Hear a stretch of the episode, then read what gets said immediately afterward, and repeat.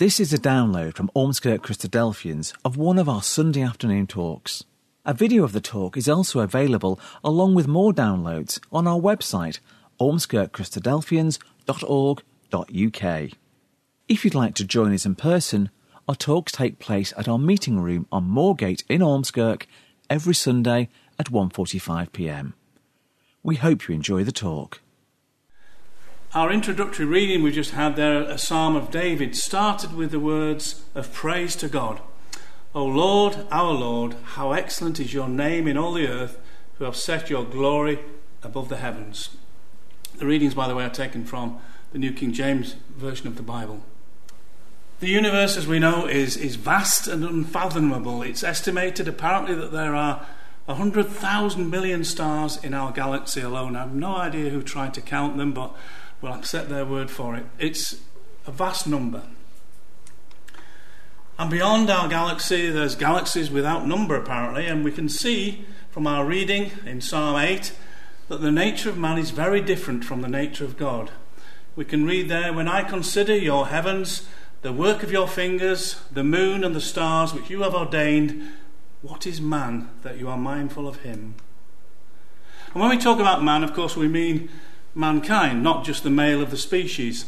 And we've divided our talk this afternoon into the following sections. We're going to see that man is very inquisitive and very ingenious. Man has always been capable of outstanding achievements, and that's, I think, undeniable. His achievements are not always for good. But also we'll see that despite his ingenuity, the Bible tells us that man is but dust, that man is mortal and does not possess an immortal soul. The Bible also tells us of the state of man's heart, and again, perhaps not always for good. But despite his shortcomings, God still offers us a wonderful hope, and we're going to look at that towards the end of the talk. Hope to those who will follow his ways. Very recently, earlier this year, we have been reminding ourselves, or been remembering, the first man to walk on the moon 50 years ago. And now some may regard it as a complete waste of money, but whatever, we cannot deny that it was an incredible achievement.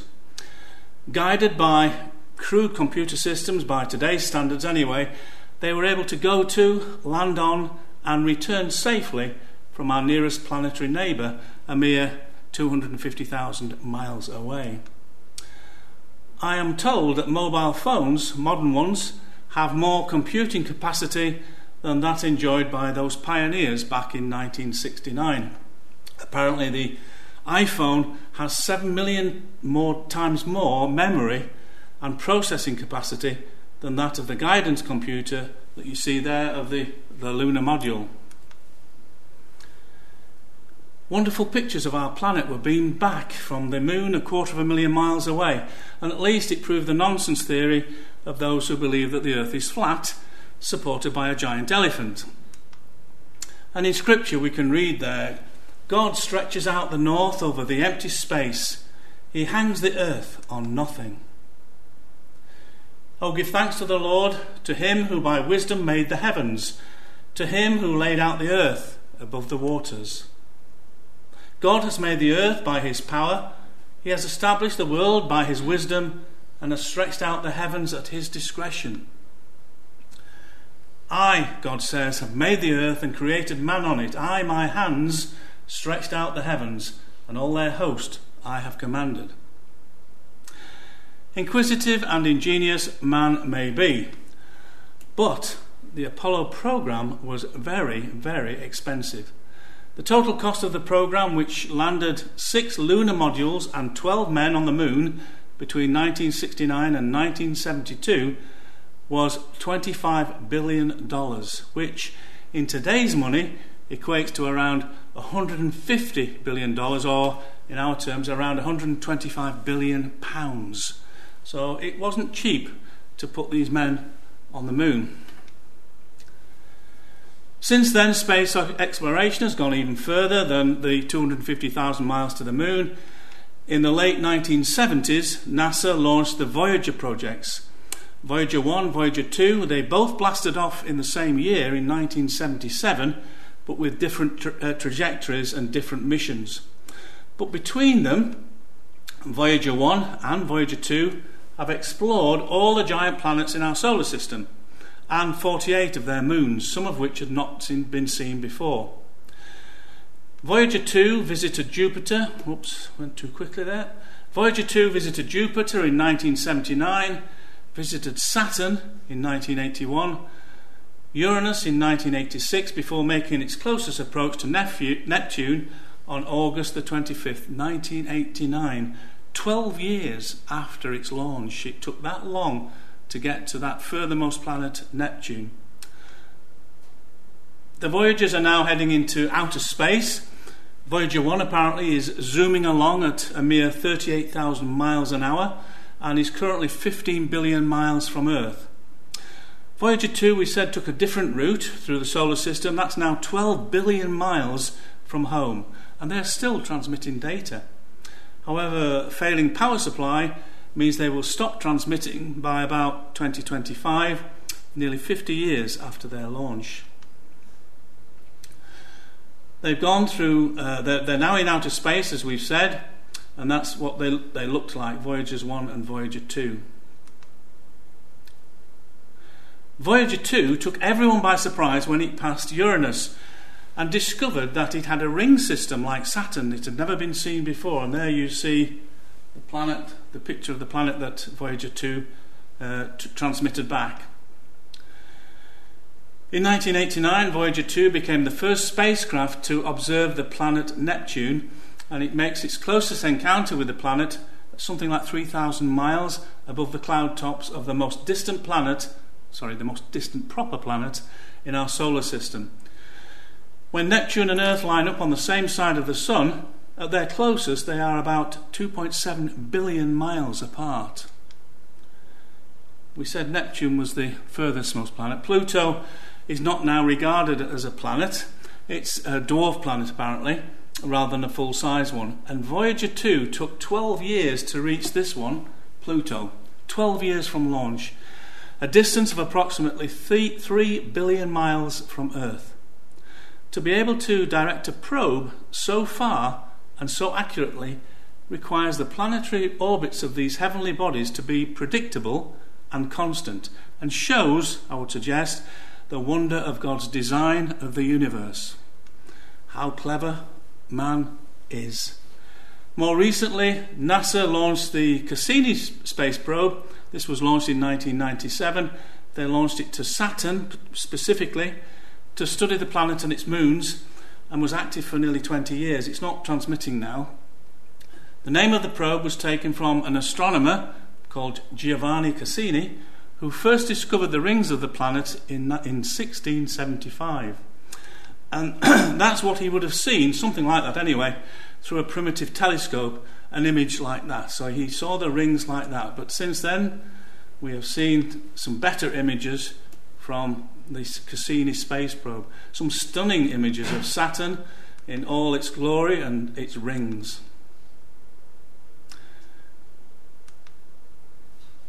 The heavens declare the glory of God, Psalm 19 tells us, and the firmament shows his handiwork.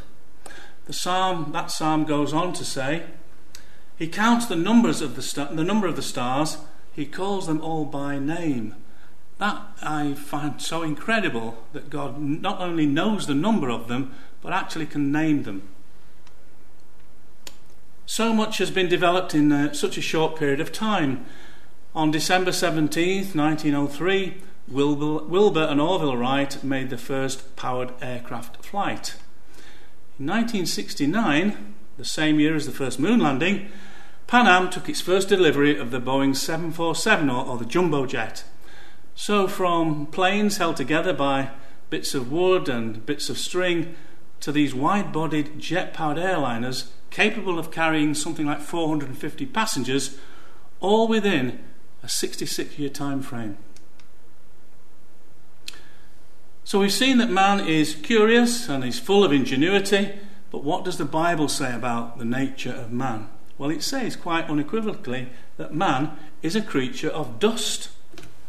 Genesis 2, and the Lord God formed man of the dust of the ground and breathed into his nostrils the breath of life, and man became a living being. And because man was created from dust, so to dust will he return on death. In the sweat of your face, God says to Adam, you shall eat bread till you return to the ground, for out of it you were taken, and for dust you are, and to dust you shall return. Then again in Psalm 103, for he, God, knows our frame, he remembers that we are dust.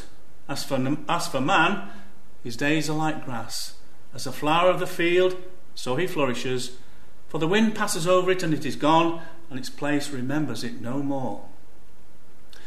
Solomon, in his God-given wisdom, wrote about the nature of man in Ecclesiastes. He says there, for what happens to the sons of men also happens to animals. One thing befalls them, as one dies, so dies the other. Surely they all have one breath. Man has no advantage over animals, for all is vanity. All go unto one place, all are from the dust, and all return to dust.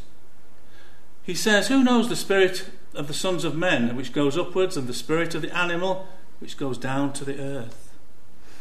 He continues in the 9th chapter of Ecclesiastes by saying, for the living know that they shall die, but the dead know nothing, and they have no more reward, for the memory of them is forgotten.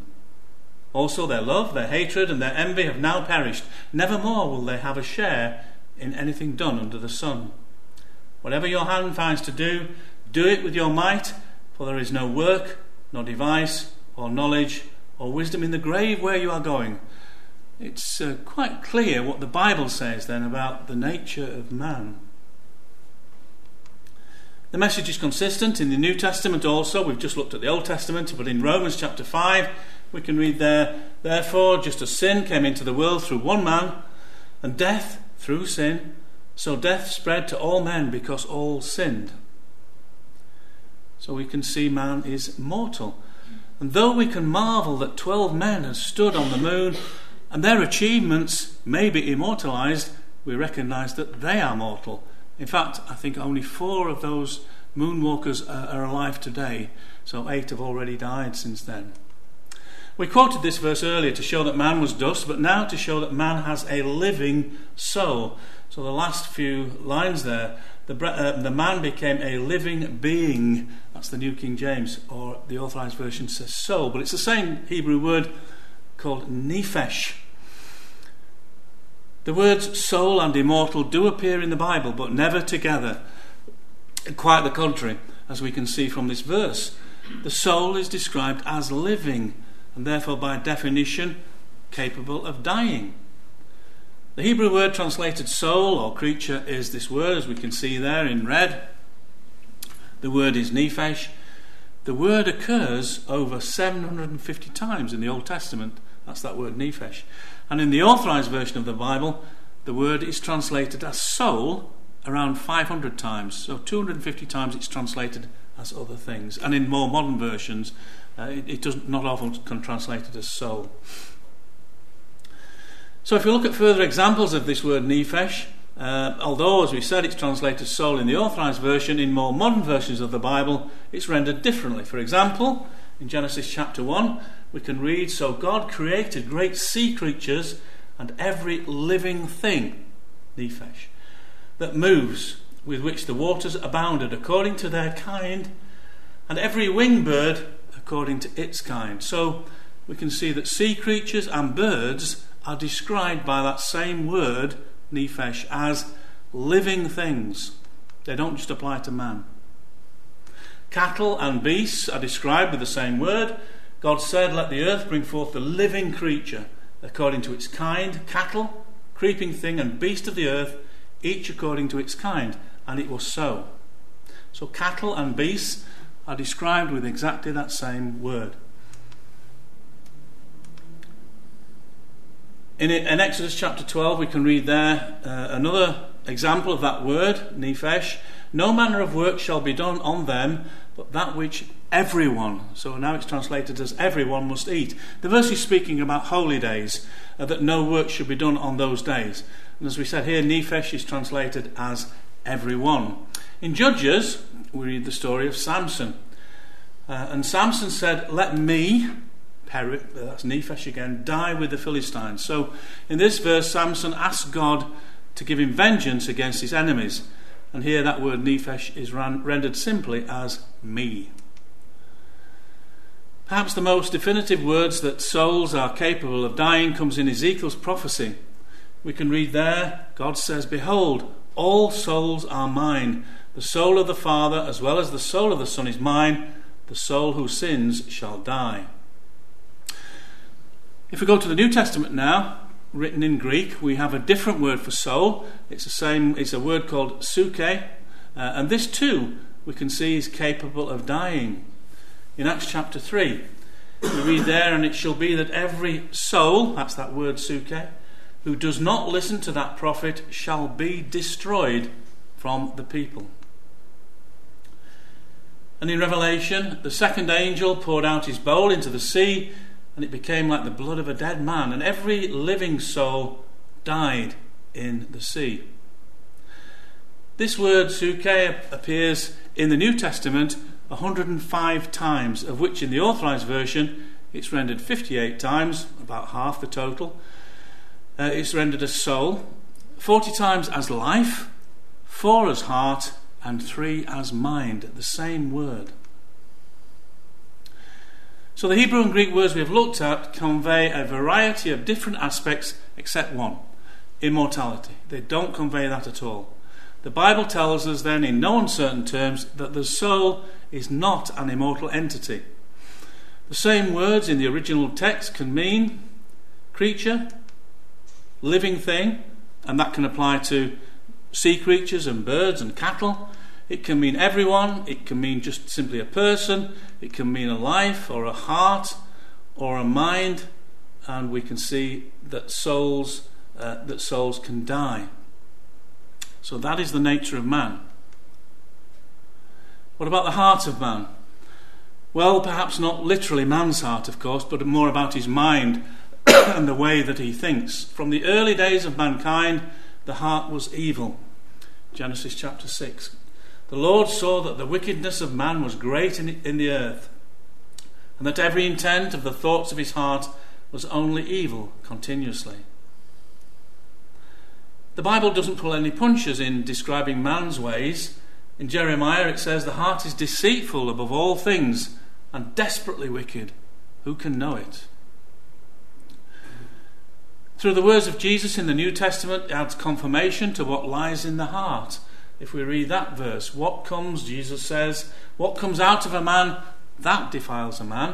For from within, out of the heart of men, proceed evil thoughts, adulteries, fornications, murders, thefts, covetousness, wickedness, deceit, lewdness, evil, blasphemy, pride, foolishness. All these things, Jesus says, come from within, from man's heart, and defile the man.